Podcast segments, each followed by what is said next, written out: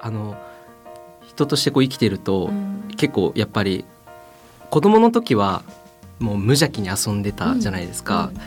なんかやりたいって思ったらその時に例えば駄菓子屋に自転車乗って行ったりとか、うん。うん。友達となんか例えば女の子だったら一輪車で学校終わった後に集まって遊んでたりとか、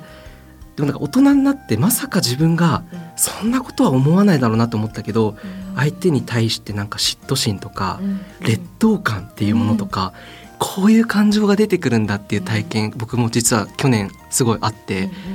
すっごいそれでなんか自分の闇を見たっていう感覚があったんですけどそういうなんか闇期みたいなのってどういうふうになんか、うん。さっきあのあったっていうふうにおっしゃってたんですけど、うん。奈々さんの体験はなんかまあ少しでもいいんですけどなんかどういうふうにそこを乗り越えていったというか。そうだななんか闇の時ってあの闇期の時ってなんかとにかく闇から脱出したいってあこんな風に闇期にいちゃダメだみたいななんかすごい私もその時に思ったしあのでもなんかうんなんかまあこれも例えばヨガの哲学の話ですると、その全てこの世の中をまあ二元性って言ったりこう女性とか男性とか闇とか光とかって全部そういう風に、まあ私たちはまず捉えてるんだけどもっていう話でその闇がないと光がこううん。ないというか、闇があるからこそ光があるとかいろんななんか話があったりしてで自分のその闇真っ最中の時は、なんかなんていうの？なんか闇すらかもうわかかんないぐらいななんかなんていうのかな？もう本当にキャパオーバーみたいな感じでただでもなんかどっかで脱出したいみたいなのあると思うんですけどでも結構あのなんていうのかな？まあまあな、えっと、レベルでそこを体験したらえっとあなんか一回受け入れた方がいいかもって私はそういう時期があって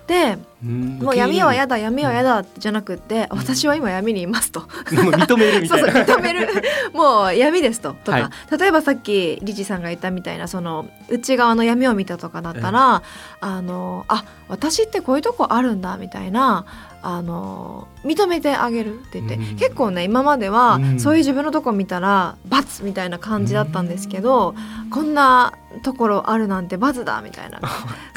ちゃんとここはえー、となくしてこれをこうしていかなきゃみたいな 感じなだったんですけど、そうじゃなくてもそれもいいと。そっかでも意外に認めた時点でもう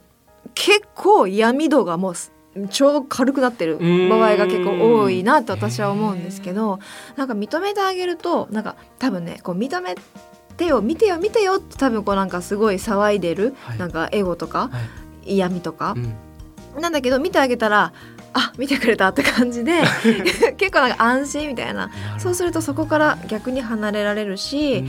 例えば今振り返るとですよん。すごいもう何年も前のことだったとしても、あ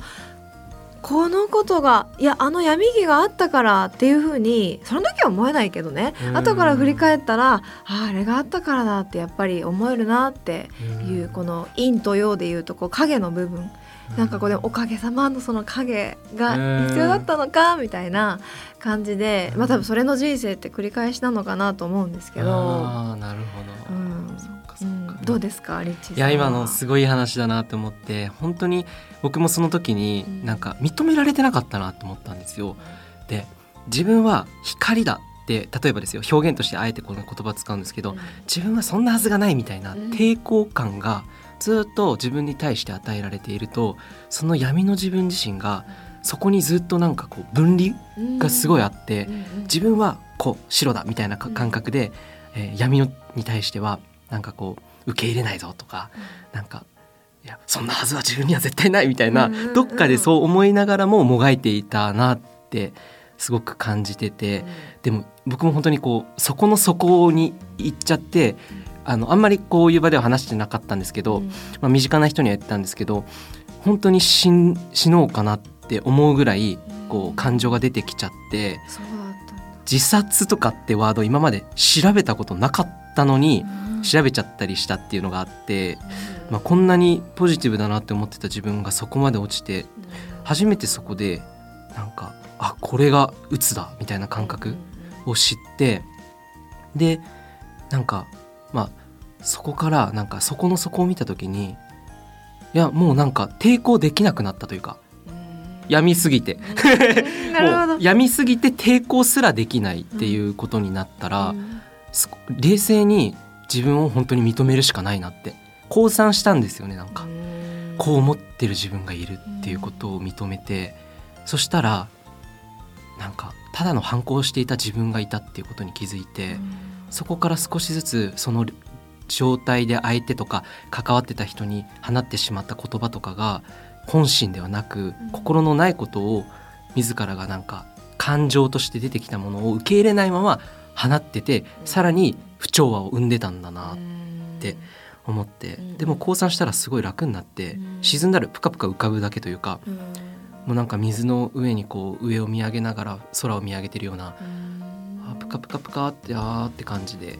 そこから少しずつ自分というそのピュアな